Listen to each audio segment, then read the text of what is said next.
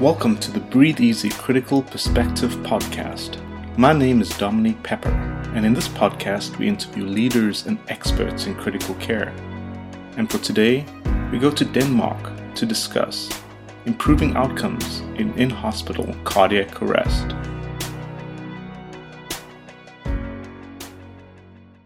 Uh, my name is Lars Andersen. I'm a doctor from Aarhus University Hospital in Denmark, where I work in anesthesiology and critical care. I'm also an associate professor there. An absolute pleasure to have you on the podcast, uh, Lars. Uh, you and your group have been putting out some really phenomenal work, and today we'll be discussing uh, your article that was released uh, online uh, by JAMA on September the 29th. The article was entitled The Effects of Vasopressin and Methylprednisolone versus placebo on return of spontaneous circulation in patients with in-hospital cardiac arrest. And you all performed a randomized clinical trial. So maybe you could go ahead and just give us uh, what was your motivation or rationale for doing this RCT? Why did you think that vasopressin combined with methylprednisolone would improve uh, return of spontaneous circulation? Yeah, thanks for that question. So to start from the scratch, I, I really felt like um, that in-hospital cardiac arrest in some ways have been an overlooked uh, condition. Um, for cardiac arrest in general, there's not that much evidence uh, to support the things we do, but for in-hospital cardiac arrest, it's even worse. There are very few randomized clinical trials in this patient population. So I do think it's a it's a patient population that deserves uh, some more attention. Uh, there is approximately 300,000 in-hospital cardiac arrest each year in the United States, uh, and about 70 to 75 percent of those patients actually die. So it's a fairly common disease with a very high mortality rate. So the question why we used vasopressin and methylprednisolone or why we tested this combination is actually quite simple in the sense that in 2009 and 2013, two studies were published by a Greek uh, group led by Spyros Mentzelopoulos. Uh, they conducted two smaller randomized clinical trials. The first one was a single center study, and then the second one, they had three centers. Uh, and they tested this combination of vasopressin and methylprednisolone for in-hospital cardiac arrest and found some uh, quite uh, favorable results with improved outcomes in the intervention group. Vasopressin is a vasoconstrictor, and it has been uh, examined in cardiac arrest before, but primarily in the out of hospital cardiac arrest setting where time to drug delivery can be quite uh, late. Um, so there might be a rationale for testing it in the in hospital cardiac arrest setting instead, where the timing is uh, much sooner. Methylprednisolone, as most people know, has uh, many different uh, functions, um, and it might also have some important uh, benefits in the setting of cardiac arrest. It might even have a synergistic effect with vasopressin, perhaps increasing the vasoconstrictor effect of both vasopressin but also uh, adrenaline, for example. And then, of course, it has some effects on inflammation uh, and other things that could be beneficial more in the post cardiac arrest uh, phase. So basically, the main rationale was because we wanted to try to validate the findings from the two Greek studies. Although the two Greek studies were quite well performed, uh, they were fairly small and they were only performed in a few centers. So both American and European guidelines have not recommended this combination based on those two trials. And the uh, guidelines are actually explicitly asking for additional trials. So that was the background for why we wanted to test this combination. Yeah, that's a great overview. So maybe you could just explain to us why you chose uh, return of spontaneous circulation as your primary outcome. Obviously, that was uh, the outcome in the previous studies, but some may argue that um, ROSC isn't a good endpoint, that they would prefer uh, mortality or neurologic outcomes. What would your response to that be? Well, so first of all, I would also prefer uh, something like favorable neurological outcome at 30 days or 90 days. So I think the main reason was uh, twofold. First, it was a pragmatic choice. Um, this was the first uh, trial of its kind in Denmark, and we thought it would not be realistic to include thousands of patients for two reasons. First, uh, because as I said, it was the first trial, and we needed to figure out whether we could perform this type of trial. And second, because Denmark is not that large of a country, so it would be quite difficult to get a lot of patients. Unfortunately, if you want to power a trial to something like favorable neurological outcome at 30 or 90 days, it would require quite a lot of patients, uh, perhaps in the order of 2,000 to 5,000 patients, for what I would consider a realistic treatment effect. So we didn't think that was feasible at this stage. I think the other thing was that I actually didn't think it was justified doing that type of trial. Uh, as I mentioned, the two Greek trials were fairly small, so we thought it was important first to determine is there actually an effect on return of spontaneous circulation, um, which we thought were the most likely mechanism that the intervention would increase return of spontaneous circulation and then hopefully increase survival and, and favorable neurological outcome later on. But we thought it was important showing that first uh, before moving on to a very large trial, which would also be quite costly. And, and my best guess was that the funding agencies would also like to see this sort of medium-sized trial before we went on to a very large trial. That makes a lot of sense. And then just to explain to our audience, I think you alluded to this already. Um, it's pretty obvious how vasopressin could improve return of spontaneous circulation in the short term. How does methylprednisolone do that? A lot of folks uh, would argue that uh, steroids would expect to have a longer term effect in looking and, and would probably affect uh, um, outcomes such as mortality or neurologic outcome. How is uh, methylprednisolone going to improve uh, return of spontaneous circulation? Yeah, that's an excellent question, and it's also a question I asked myself the first time I saw the, the Greek studies. Looking into it a bit more, um, I think the traditional teachings uh, in medical schools and textbooks are that methylprednisolone has effects after perhaps two, three, four, six, twelve hours sometimes.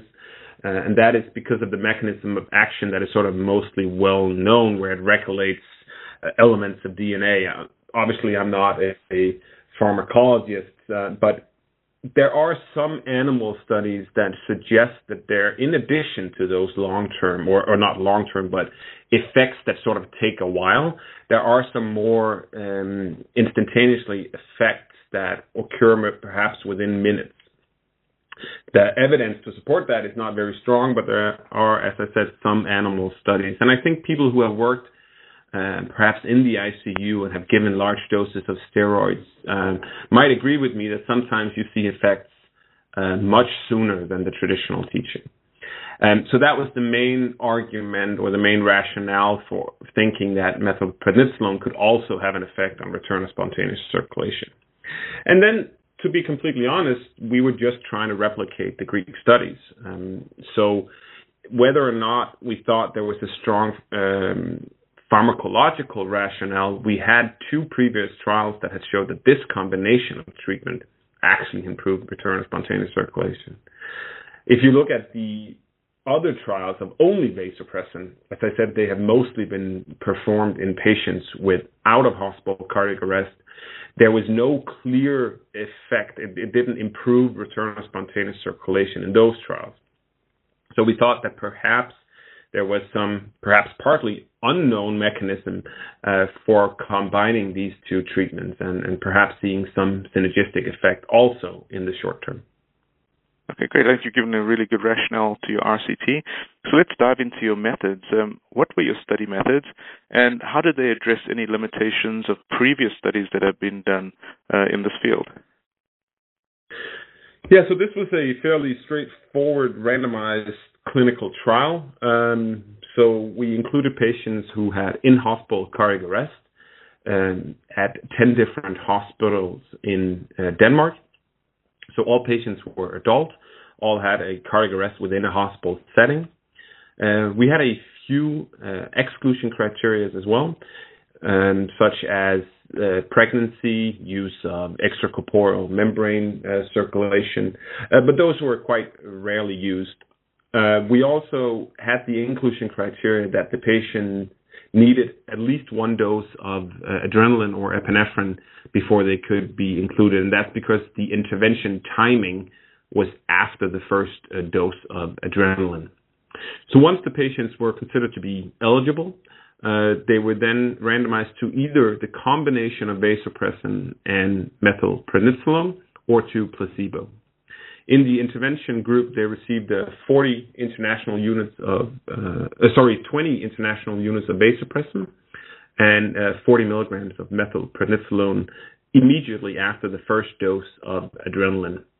If the patients were then still in cardiac arrest and received additional doses of adrenaline, they received additional doses of vasopressin as well for a maximum of four doses, so for a maximum of 80 international units. And of course, in the placebo group, they received placebo for all those uh, doses. We then uh, followed patients afterwards. There were no interventions in the post cardiac arrest period.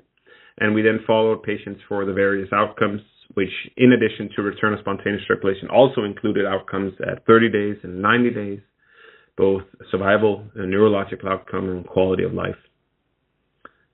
And if you compare it to the earlier Greek studies, um, the main difference is that the earlier studies also included the use of steroids, specifically hydrocortisone, in the post-cardiac arrest period for those patients in the intervention group who were in cardiovascular shock, so the patients who needed vasopressors.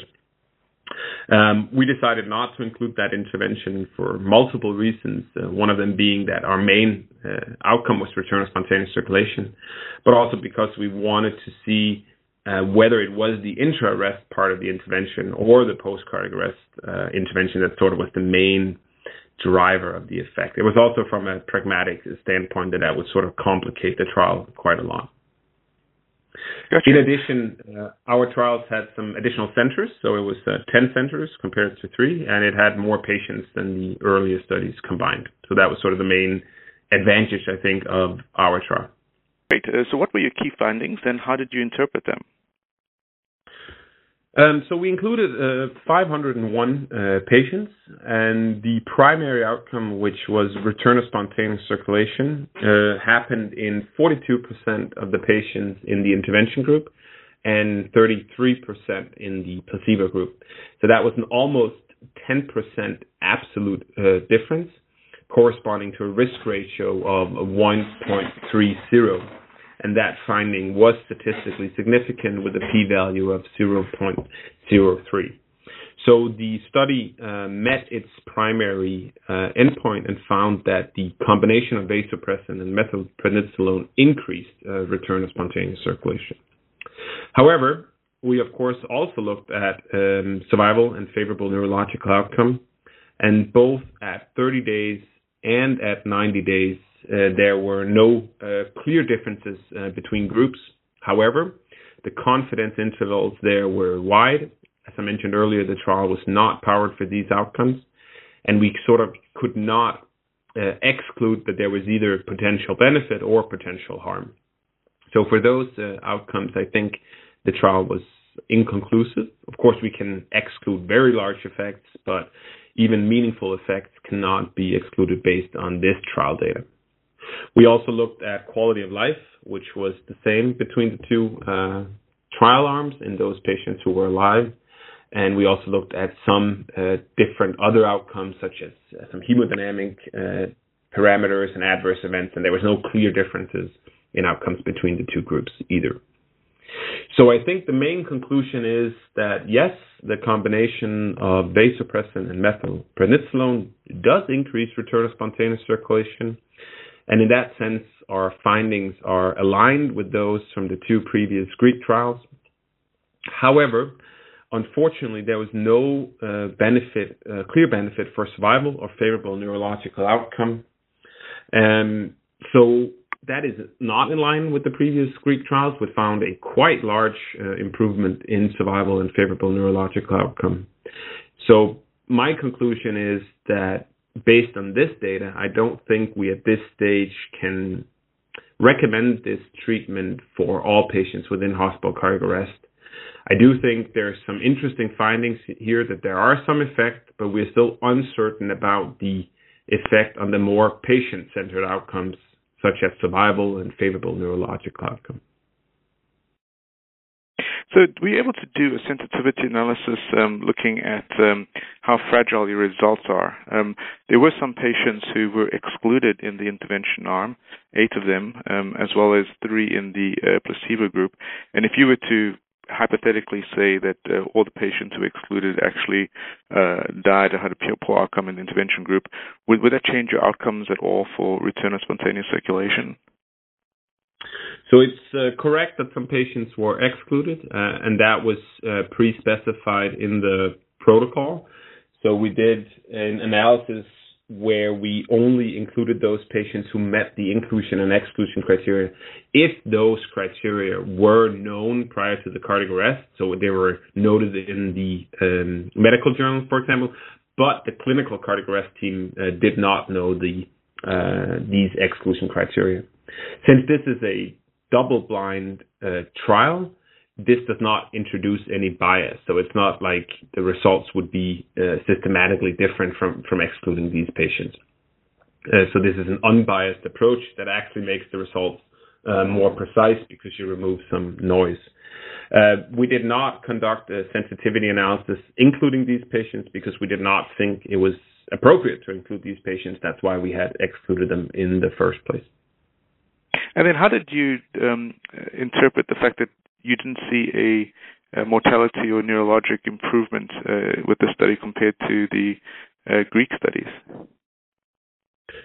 Yeah, that's the million dollar question. I think it's uh, very difficult to come up with one um, answer to that question. I, I, think there are multiple potential uh, interpretations. One is that there is no effect on survival. That that this intervention improves return of spontaneous circulation, but that perhaps these patients already had severe uh, damage to their body, to their brain, to the heart, such that even though we got return of spontaneous circulation, they were never going to survive.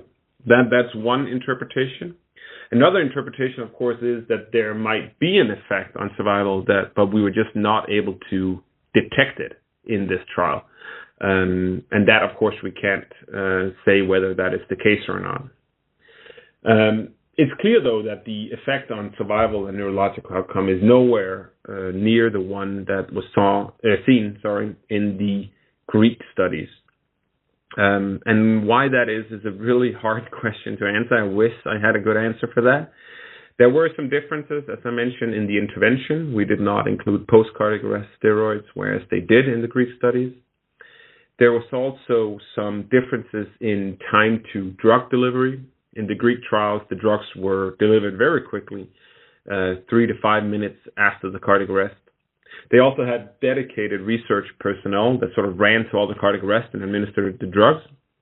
We thought it would be more clinically relevant and also logistically possible to have the clinical team deliver the intervention. Therefore, we also had a delay in delivery of the drug uh, the median time to drug delivery from recognition of the cardiac arrest was uh, approximately eight minutes.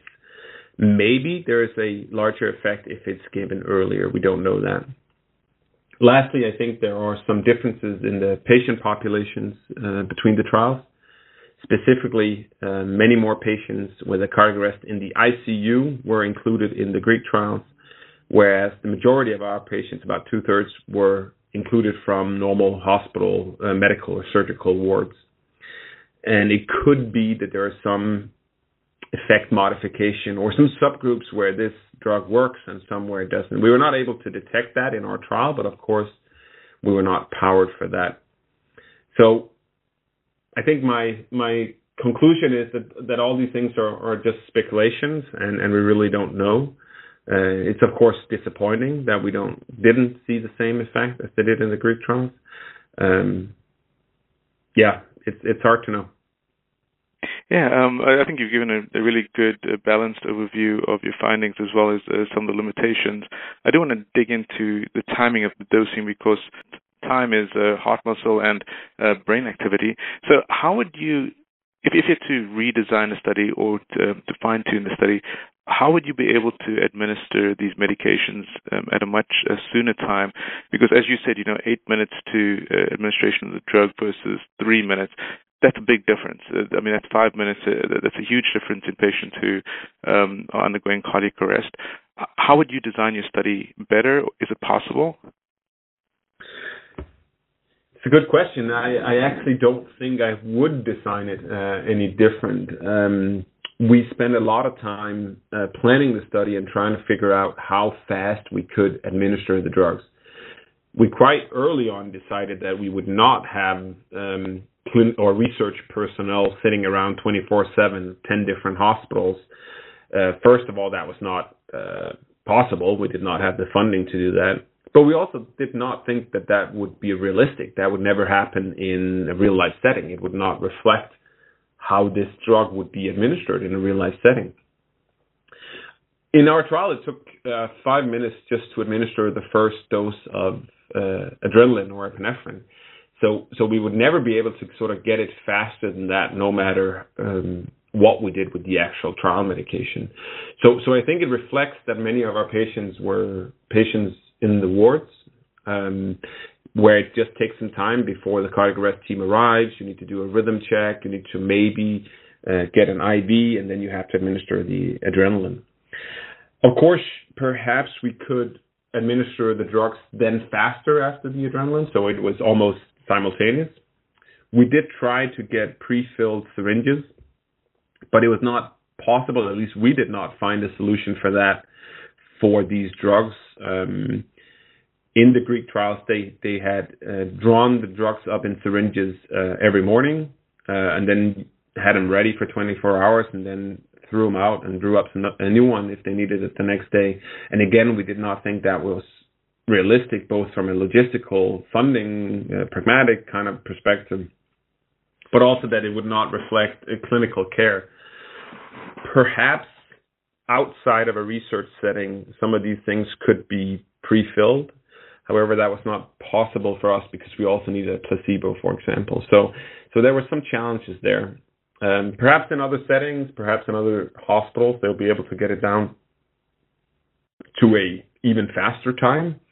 But I, I'm actually not sure how we would be able to do that in the setting where we conducted this trial. Yeah, a lot of challenges, and I think you've um, mentioned them uh, in great detail. So, at the beginning of this podcast, uh, you alluded to the fact that you know um, intra-hospital cardiac arrest is uh, at times a neglected uh, field of research, and you really got uh, down to you know addressing this question of you know can we give vasopressin, can we give methylprednisolone, and yet the outcomes still were rather poor. I mean, in your study, it looks like 10%, uh, just under 10% of folks uh, survived how are we going to improve outcomes for these patients? Is it possible? Um, do we need to focus our attention more on preventing cardiac arrest? Um, you've had the opportunity to reflect on your uh, study findings. So, what are your thoughts at this time? Yeah, that's a good question. I think first of all, it's important when when we look at our results and our outcomes to uh, clarify what the patient population is. And this is important that these are patients who had an in-hospital cardiac arrest, but also received adrenaline. And, and already there, your prognosis is, is much worse than if you take the entire in-hospital cardiac arrest population. In Denmark, survival is almost 30% in those patients. But of course, that includes a lot of patients who had a shockable rhythm and then got maybe one or two uh, defibrillation attempts and then were out of their cardiac arrest. They woke up, they were fine, they were discharged. But as soon as you get to the point where you need adrenaline, you either have a non-shockable rhythm or you're sort of further into the shockable algorithm. The same we're seeing, for example, by the Paramedic 2 trial in the out-of-hospital cardiac arrest setting, looking at uh, epinephrine or placebo and you saw there that the outcomes was were very poor, two three percent survived. So it's just important when we compare the data that we understand that this is a different patient population than the than the general in hospital cardiac arrest population. That said, outcomes uh, are poor, and and I think. Uh, ideally, we would yes focus on uh, prevention, and I think a lot of effort is going into that, uh, sort of early detection of clinical deterioration, rapid response teams, things like that, new technology. Um, but but I think it will still be very difficult to prevent all cardiac arrest. Of course, that would be the ideal situation. I think we just need to pay more attention to these patients, uh, both from a clinical perspective, but also from a research perspective. Um, a good thing is that over the last 20 years, there's become much more focus on out of hospital cardiac arrest. And we can see that outcomes have improved substantially over the last 10, 20 years in, in that setting, uh, perhaps mainly due to bystander intervention such as CPR and the use of AEDs. But I think we just have to take this condition serious and, and start to conduct both observational studies to better understand the patient population, but also randomized clinical trials where we test some of the interventions we already use or we test uh, new interventions to see if we can improve outcomes. Of course, an important consideration within hospital cardiac arrest is also that we need to make sure that the patients we start CPR on, the ones that we want to try to get return of spontaneous circulation, that that treatment is also aligned with the patient's uh, wishes and um, the clinical team's uh, wishes in some sense, or or that the clinical team at least thinks that this patient has a reasonable prognosis after the cardiac arrest. So I think by having good discussions with the patients uh, prior to the cardiac arrest, uh, we can avoid uh, some situations where CPR is performed perhaps with a very very poor prognosis or where it's not in the best interest of the patient. Um, so, so I think there is many ways where we can try to improve outcomes for these patients, but it, it first of all requires that we focus more on these patients, uh, both clinically and research-wise. Definitely, we want to follow our patients' wishes. And then, so the, the European and the United States uh, didn't include vasopressin and methylprednisolone uh, in the guidelines uh, prior to your randomized trial. And based on your trial results, uh, I would assume that you would agree with the, the, fact that they didn't include it. Um, what studies would you recommend that we conduct in the future uh, to get to the bottom of this question um, of whether vasopressin and methylprednisolone should be uh, included? Yeah, so so my best guess is that it won't be recommended based on the on our trial. Um, but I think we have just finished a meta-analysis of the three trials, a patient uh, level meta-analysis, and, and, and there are some strong signals that there might be some benefit of this intervention. So I, I definitely think that there is justification for doing more trials in this area. Um, the simplest would be to do one uh, multinational, multi-center trial. I would think at least 2,000 patients were needed, perhaps more like 5,000 patients. That would, of course, require a lot of centers, a lot of patients to be included. If um, it was possible, it might also be interested to look at some of the uh, interventions more uh, individually. So instead of the combination, perhaps do a factorial design where patients are randomized to both vasopressin and methylprednisolone separately, such that some patients get the combination, some get only one, and some get placebo. Of course, that would require even more patients. The the really good question is whether the, the next trial should include post-cardiac arrest steroids, as was done in the Greek trials.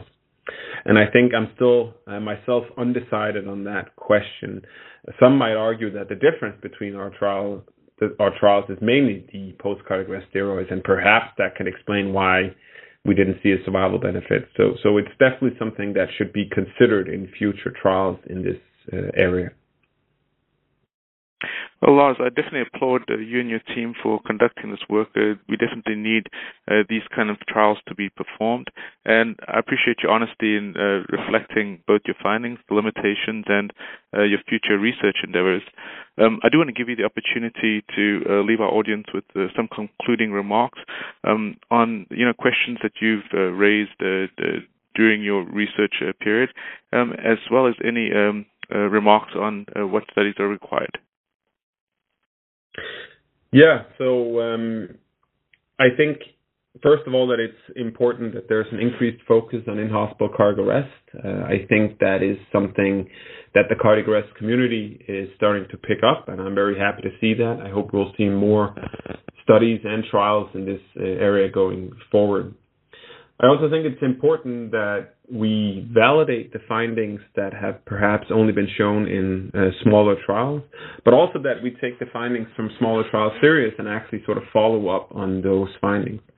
Um, so I think going forward, um, in order to advance this field, we will need larger trials. We will need uh, collaboration across country borders, and um, it will include collaboration from multiple hospitals and clinicians. So I hope that there, in the future, will be some collaboration where we can conduct um, more trials like this, larger trials, and of course also looking at other interventions in this area. Definitely applaud you and your team, and we look forward to your work in the future. You take care. A big thank you to Dr. Lars Andersen, and a big thank you to all of you for listening to the Breathe Easy Critical Perspective podcast. I'm Dominic Pepper for the American Thoracic Society.